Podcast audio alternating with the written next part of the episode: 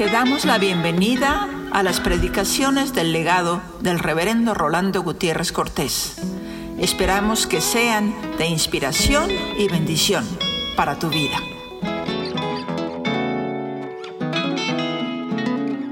Te bendecimos, Señor, porque en tu misericordia nos permites el milagro de estar reunidos para adorarte. Porque esa reunión la aglutinas con la confianza que has puesto en nuestros corazones al dar oídos a la palabra tuya. Te damos gracias porque esa fe es un don con el que has querido cobijarnos, no solamente para gozar de ser un compañerismo aquí en la tierra, sino que trasciende. No solamente en estos momentos a través de nuestra adoración, sino a través del tiempo y la eternidad. Porque contigo nos gozaremos para siempre. Te bendecimos, Padre, porque para siempre es tu misericordia. Y porque en ella, eterna, inmutable, estamos acogidos. Te agradecemos, Padre, porque el sacrificio de tu Hijo lo hiciste en nuestro favor. Y te agradecemos por la dulce comunión del Espíritu Santo, que al redarguirnos de pecado, nos lleva hasta tu Hijo para abrazarnos de Él y alcanzar el perdón de nuestros pecados y rebosar de gozo en la plenitud de tu gracia, sabiendo que tú eres bueno y a ti nos debemos plenamente. Gracias porque nos has permitido en esta hora gozarnos sin alabarte. Síguete manifestando para que nosotros podamos responderte con alegría de corazón, acatando tus mandamientos con regocijo. En el nombre de Jesús. Amén. Colosenses 1, del 3 al 14. Siempre orando por vosotros damos gracias a Dios, Padre de nuestro Señor Jesucristo, habiendo oído de vuestra fe en Cristo Jesús y del amor que tenéis a todos los santos, a causa de la esperanza que os está guardada en los cielos, de la cual ya habéis oído por la palabra verdadera del Evangelio, que ha llegado hasta vosotros, así como a todo el mundo, lleva fruto y crece también en vosotros desde el día que oísteis y conocisteis la gracia de Dios en verdad, como lo habéis aprendido de Pafras, nuestro consiervo amado, que es un fiel ministro de Cristo para vosotros, quien también nos ha declarado vuestro amor en el Espíritu, por lo cual también nosotros, desde el día que lo oímos, no cesamos de orar por vosotros y de pedir que seáis llenos del conocimiento de su voluntad en toda sabiduría e inteligencia espiritual, para que andéis como es digno del Señor, agradándole en todo,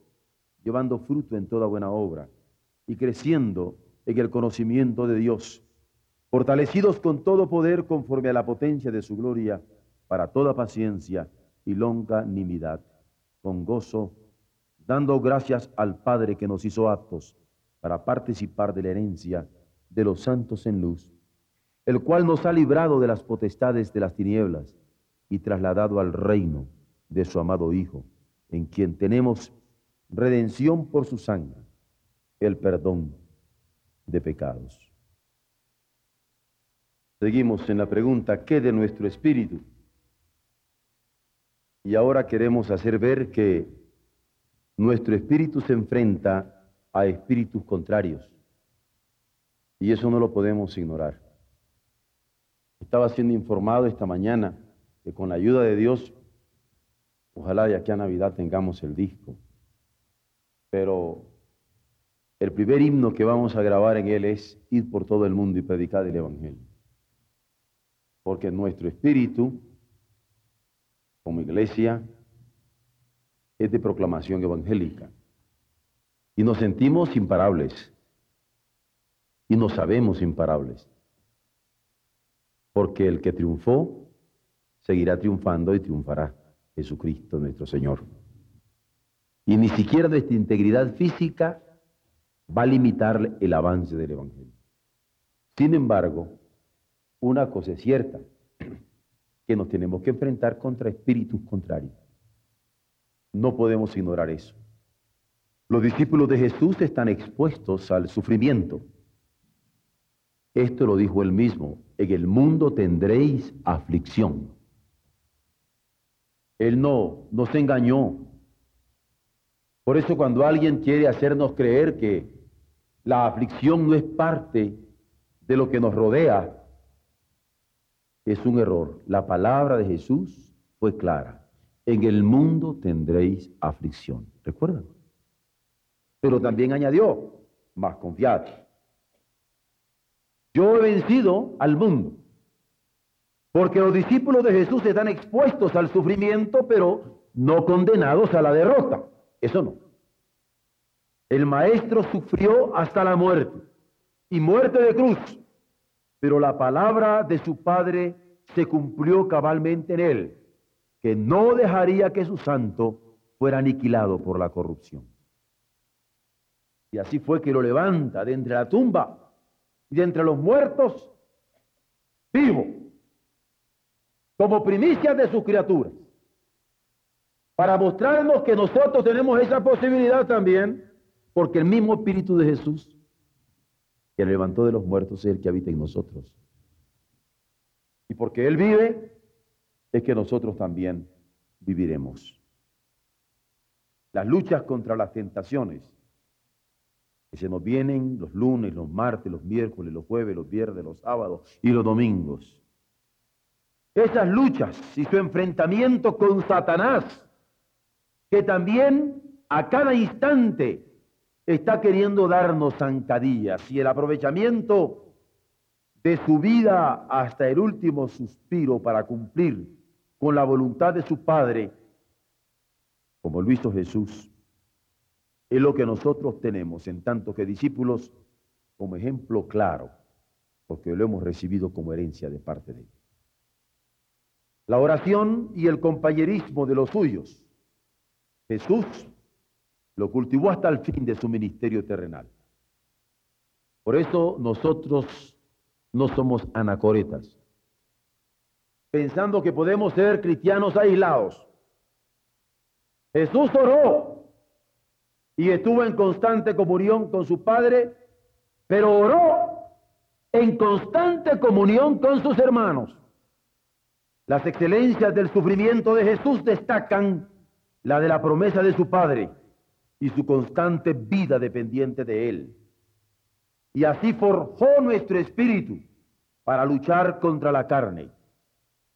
Y así forjó nuestro espíritu para enfrentarnos a espíritus contrarios ¿Cómo hemos de alentarnos con estas palabras al cultivarnos en el compañerismo como iglesia? Para saber que estamos luchando contra espíritus contrarios. Yo estoy orando porque hogares que antes se abrían con todo cariño para que ahí se orara y que ahora se han cerrado, se vuelvan a abrir para orar y para estudiar la palabra para preparar nuevos discípulos. Y que alienten esos corazones de nuevo la fe, porque esta es la voluntad de Dios. Y a eso estamos empeñosamente enfilados. La Biblia enseña que si alguno dice que no tiene pecado, la verdad de Dios no está en él. Porque todos hemos pecado y las fuerzas carnales luchan en contra de nuestro cuerpo y luchan también en contra de nuestro espíritu. Y yo sé que hay muchos hermanos en nuestra iglesia que han sido atacados por el diablo en sus cuerpos y por las tentaciones en sus cuerpos, pero también que a muchos me les ha estado atacando en su espíritu y están apagándose tristemente. Y en nuestra oración que el Señor no solamente aliente en sus espíritus nueva vida, sino en nuestros hogares nueva vida y nuevo fervor.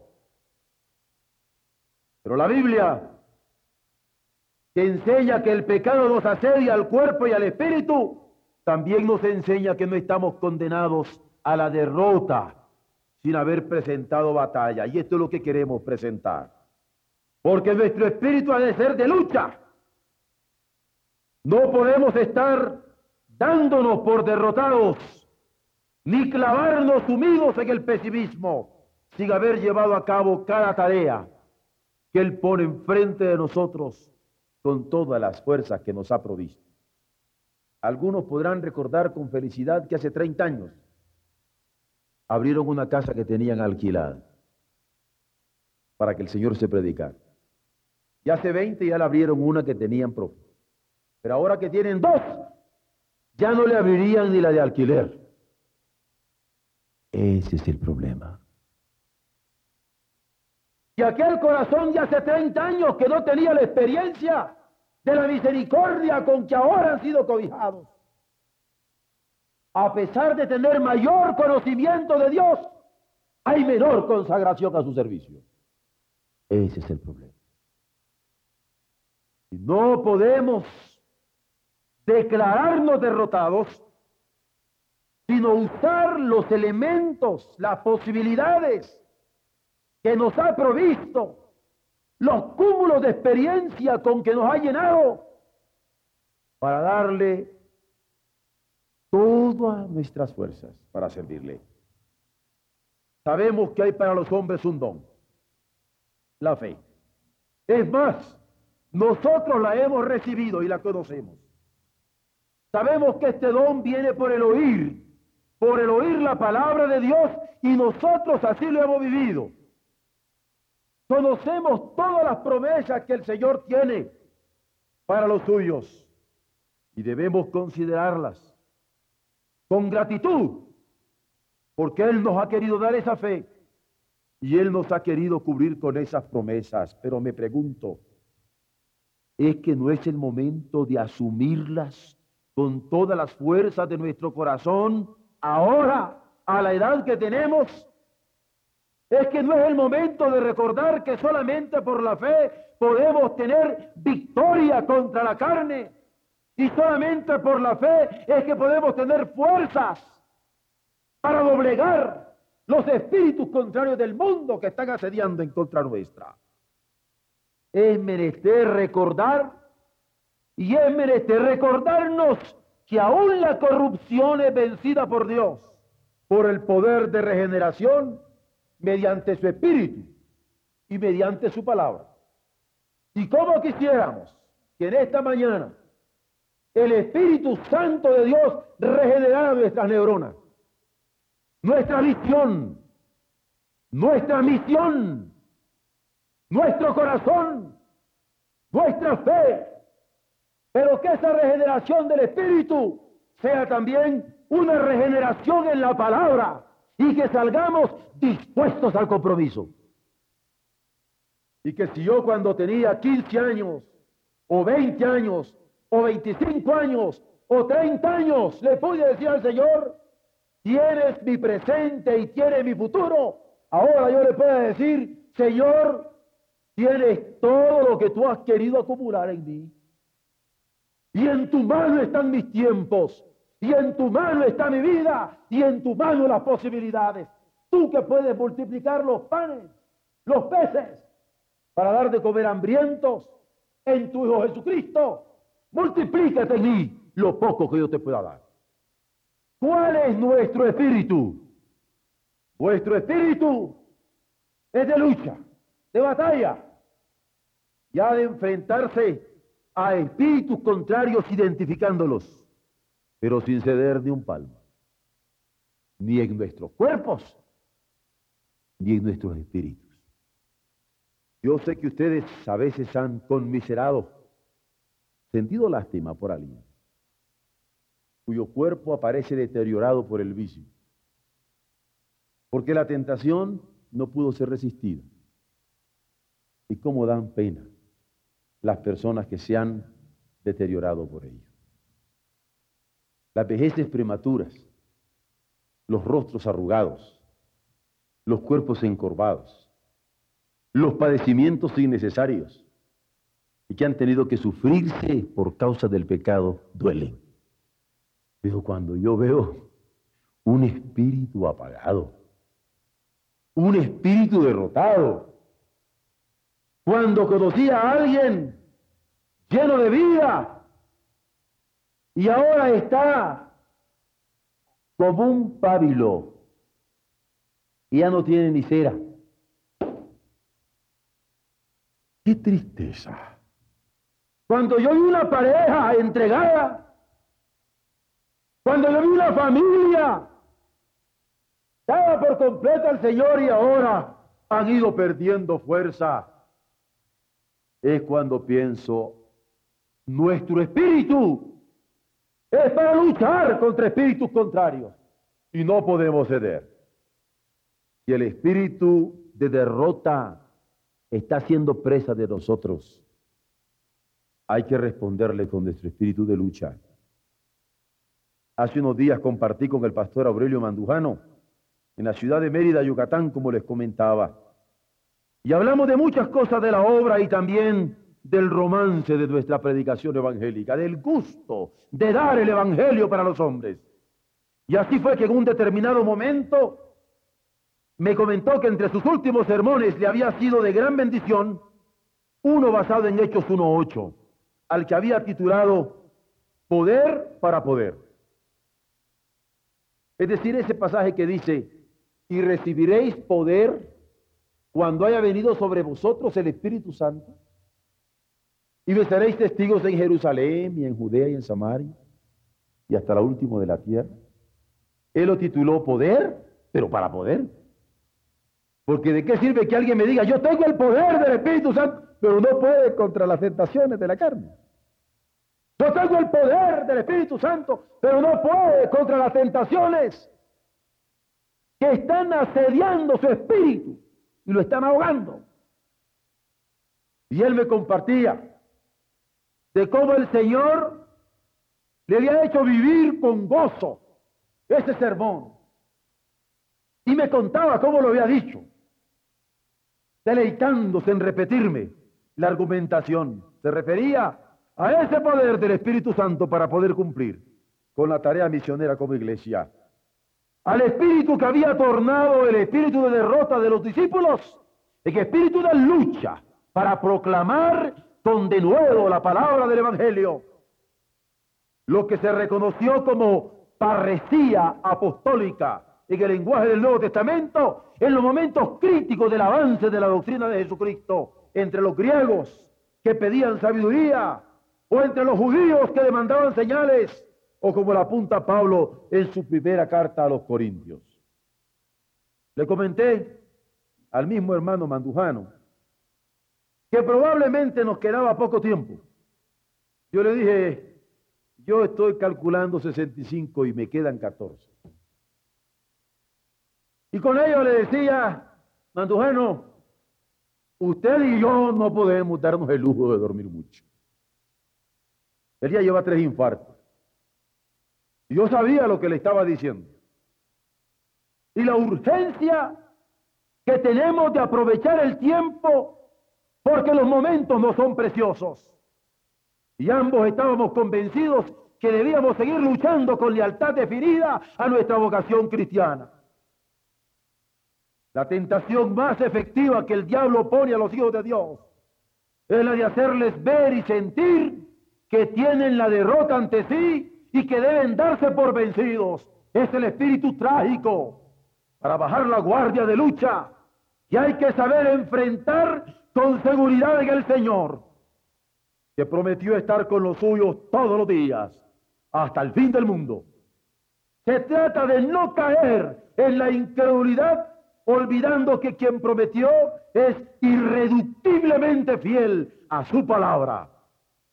¿Por qué vacilar indeciso? ¿Por qué vacilar indecisos? Ya no digo derrotados, ante semejante batalla de Satanás que nos está diciendo, tú no puedes, tú no puedes, tú no puedes. Vas a comenzar y no vas a terminar. Tú no puedes.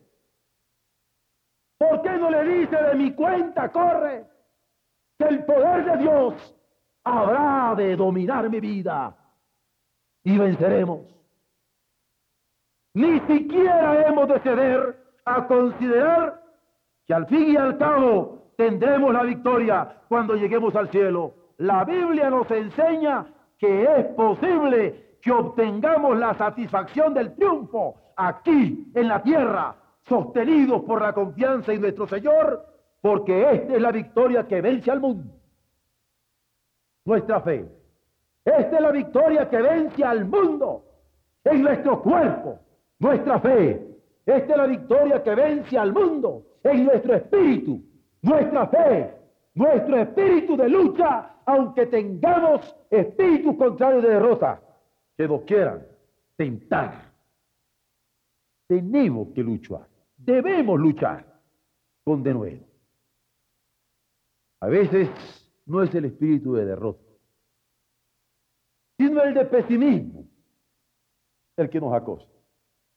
Y yo no quiero decir que el de pesimismo hemos de enfrentarlo con triunfalismos, sin planear, sin calcular, sin saber a lo que le estamos entrando. Todos son los triunfalistas. Pero con optimismo sí. Para mí optimismo es la facultad de optimizar recursos, de sacarle el mayor jugo.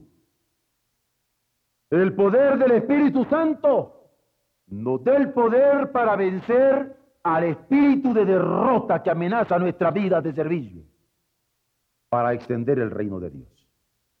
Hemos de caracterizarnos por nuestro espíritu de lucha, pelear la buena batalla con todas las fuerzas que el Señor nos da, las intelectuales, las físicas, las sociales, las económicas, las políticas.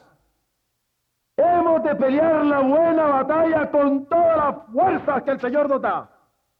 La de la fe, contra las obras de la carne y las sutilezas diabólicas, como las que acosaban a los hermanos de Galacia y Colosas en los primeros años de la extensión de nuestra fe cristiana. Vivir en el poder del Espíritu. Vivir por el poder del Espíritu. Vivir con el poder del Espíritu es caminar sostenido por la fe que Dios nos ha dado por medio del oír su bendita palabra.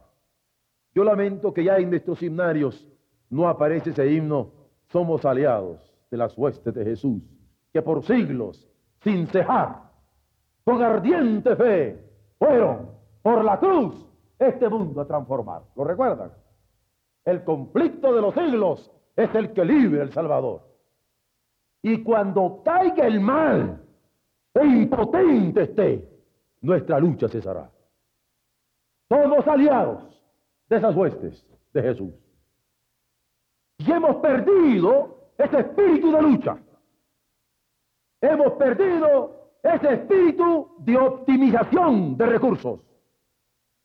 Hemos perdido ese espíritu de Jesucristo que aún pudo triunfar sobre la fuerza de la muerte. Y vivir en el poder del Espíritu Santo es caminar sostenido por esta fe y hemos de asirnos de la verdad y desechar las dudas que acusan nuestra dependencia en Dios. El derecho al gozo del triunfo es nuestro. A veces no quieren quitar ese derecho. Cuando yo le digo feliz, lo que Dios nos ha dado, lo que nos está dando y lo que espero que no me quedan viendo como incrédulos como que no tengo derecho a gozarme. Miren nomás, hasta la risa me quieren quitar. No, Señor. Si los triunfos son del Señor, es nuestro el derecho de gozarnos en ellos. Nosotros tenemos el derecho de gozarnos en el triunfo de nuestro Padre, porque sometida a prueba nuestra fe, ha de ser hallada en alabanza, porque sometida a prueba nuestra fe, ha de ser hallada en alabanza para glorificar y honrar a nuestro Señor Jesucristo. El engaño no es más que una ilusión de la verdad. El engaño es eso. Alguien que creyó que eso era verdad y resultó que no era más que una ilusión. Su apariencia, la del engaño, es totalmente clara en la hora de una necesidad. Y los espejismos que tienen los viajeros sedientos en el desierto es probablemente el ejemplo más claro. Cómo corren hacia un anhelado oasis cuando sufren la inclemencia de la sed. ¿Por qué hemos de darle gusto al diablo? Que lo que trata es de desacreditar las promesas de Dios en nosotros y desacreditarnos a nosotros frente al mundo. Primero, nos induce a creer que no podemos, que no podemos, que no podemos salir adelante en la hora de la prueba y nos encierra en un cuadro de angustia y lleno de pesimismo, haciéndonos revolcar sobre nuestra impotencia. Pero enseguida nos sume en la bulia, en la dejadez profunda que nos arrebata hasta el anhelo de triunfar, ya no digamos el gozo que nos espera. Ese no es nuestro espíritu como cristianos. Declararnos vencidos antes de haber luchado con el auxilio de su espíritu y la consolación de sus promesas, no es nuestro espíritu. Vamos a luchar. Vamos a jugar. Vamos a jugárnosla. Pero no se trata de triunfalismo, les digo, sino de optimismo. No de ilusiones de verdad, sino de promesas que entrañan lucha, denodada lucha, pero confianza plena en nuestro Señor. Se trata de seguridad en lo que ya he mencionado, de seguridad en la victoria. ¿Por qué? Porque esta es la victoria que vence al mundo. Nuestra fe. Por último, nuestro espíritu se enfrenta a espíritus contrarios. Uno de ellos es el de la corrupción. ¿Qué podemos hacer con ese espíritu de corrupción? Que por donde quiera nos acosa. La única forma de enfrentarlo es con el de la regeneración. Y el espíritu de corrupción parece que me dice, de mi cuenta corre que te pudres. Aquí va a estar podrido y aquí te acabas. Yo le digo, con el auxilio del Señor, de la mía corre, es sano y que esta podredumbre se va a regenerar y habrá nueva carne. Y yo también voy a decir, yo oídas te había oído, pero ahora mis ojos te ven, porque mi carne puedo ver la obra de Dios. Ese espíritu de corrupción hay que enfrentarlo con el de regeneración. Si nuestra confesión, creo en Dios Padre Todopoderoso, Creador del cielo y de la tierra, pone nerviosos a tantos incrédulos que desean borrar la confianza en Dios del corazón de los hombres. ¿Cuánto más habrá de inquietarles el que hablemos de la fe que sustentamos en un Dios que no solamente ha creado al mundo, sino regenera la vida y regenera el mundo? Con nosotros no hay desahucios, ni desahuciados. Dios puede regenerar a los hombres. Dios puede regenerar las vidas. Dios puede regenerar al mundo. Cuando decimos creo en Dios Padre, Creador, creo también en un Espíritu y en un Hijo, regeneradores. Creemos en el Dios que es Padre de misericordia. Creemos en el Dios que es Padre de misericordias y de toda consolación, capaz de identificarse cariñosamente con el más vil de los pecadores y perdonarlo, así como prodigar su fortaleza al más impotente de los mortales y hacerle caminar en virtud de su bendita gracia. ¿Cómo me gusta esa palabra de Jesús? Cuando algún espíritu de abatimiento se viene sobre uno. Levántate Nunca les ha calado esa palabra de Jesús. Levántate. Voy a decirlo públicamente. Yo he estado orando por el grupo de varones. Porque hay unos cuantos que están luchando por ensayar. Y los amo y ellos lo saben. Y tienen un ministerio precioso y ellos lo saben. Y el Espíritu Santo los ha escogido y ellos lo saben. Y he estado orando porque Dios les hable al oído a cada uno y le diga, levántate, Y cuando quiera poner excusas cualquiera, que sigue escuchando, levántate y anda. Como este grupo a cualquiera que en un momento dado se sienta que no puede. Levántate y anda. No estamos desahuciados. Él puede hacernos caminar en virtud de su bendita gracia. Nuestro espíritu cree que por encima de la corrupción más deprimente se mueve el espíritu de regeneración de Dios que puede transformar con inesperados renuevos, con inesperados retoños las plantas que aparentemente habían desaparecido de nuestros ojos. Nuestro espíritu ha sido convertido de la derrota a la lucha. Nuestro espíritu ha sido convertido del pesimismo al optimismo. Nuestro espíritu ha sido convertido de la corrupción a la regeneración. Nuestro espíritu ha sido convertido porque ha sido salvado por el poder de la sangre de Jesucristo, por el espíritu de vida que lo levantó entre los muertos. Nuestro espíritu ha sido convertido en un espíritu de victoria, porque esta es la victoria, la victoria que vence al mundo, nuestra fe. ¡Fe! Y como dice el torito, solo creed, solo creed, todo es posible, solo creed. Nuestro espíritu ha sido convertido confiando en su palabra para levantarse, confiando en su palabra para andar en medio de este mundo, testificando de su poder para bien de los hombres. Por eso llamamos a los hombres a la conversión.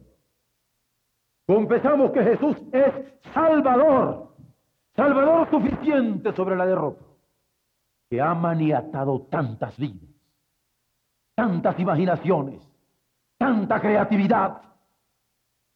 Jesús es Salvador suficiente sobre el pesimismo que ha doblado tantas voluntades preciosas. Jesús es Salvador suficiente sobre el pecado que tiene en prisiones de muerte a tantas almas preciosas para nuestro Dios. ¿Por qué declararnos vencidos, hermanos, ante la fuerza de avanzada de la corrupción? ¿Por qué declararnos vencidos si hay posibilidades de regeneración de vida para creer en la palabra que Dios nos envía por medio de Jesucristo? La palabra que nos llega hay que creerla. Levántate. ¿Qué? Se trata de creer con el corazón para justicia. Recordémoslo. Se trata de confesar con la boca. El mismo que fue capaz de levantar al Hijo entre los muertos ha ofrecido salvarnos a todos por la fe. Nuestro espíritu cristiano es de lucha. Nuestro espíritu cristiano es de seguridad. Nuestro espíritu, nuestro espíritu cristiano es de esperanza que no nos avergüenza, porque es poder de Dios para salvación a todo aquel que cree. Hermano, ¿te sientes derrotado? ¿Te sientes pesimista, te sientes podrido y hediondo y acabado. Nuestro espíritu no es el de derrota, ni el de pesimismo, ni el de corrupción. Nuestro espíritu, gloria a Dios, es el de victoria. Y esta es la victoria que vence al mundo. Nuestra fe ahora levántate. Y antes de salir del santuario, camina desde donde estás y en silencio dobla tus rodillas y luego anda en la victoria que Dios tiene para nosotros. La pregunta sigue martillando. ¿Qué de nuestro espíritu? Porque si el espíritu nuestro está en esta situación que ahora hemos descrito, el mensaje de la palabra del Señor es de amorosa invitación. Ve en tu corazón, confiésale con tu boca, levántate, sacude tu lecho, cárgalo si quieres, pero anda. Y que Dios nos bendiga. Amén.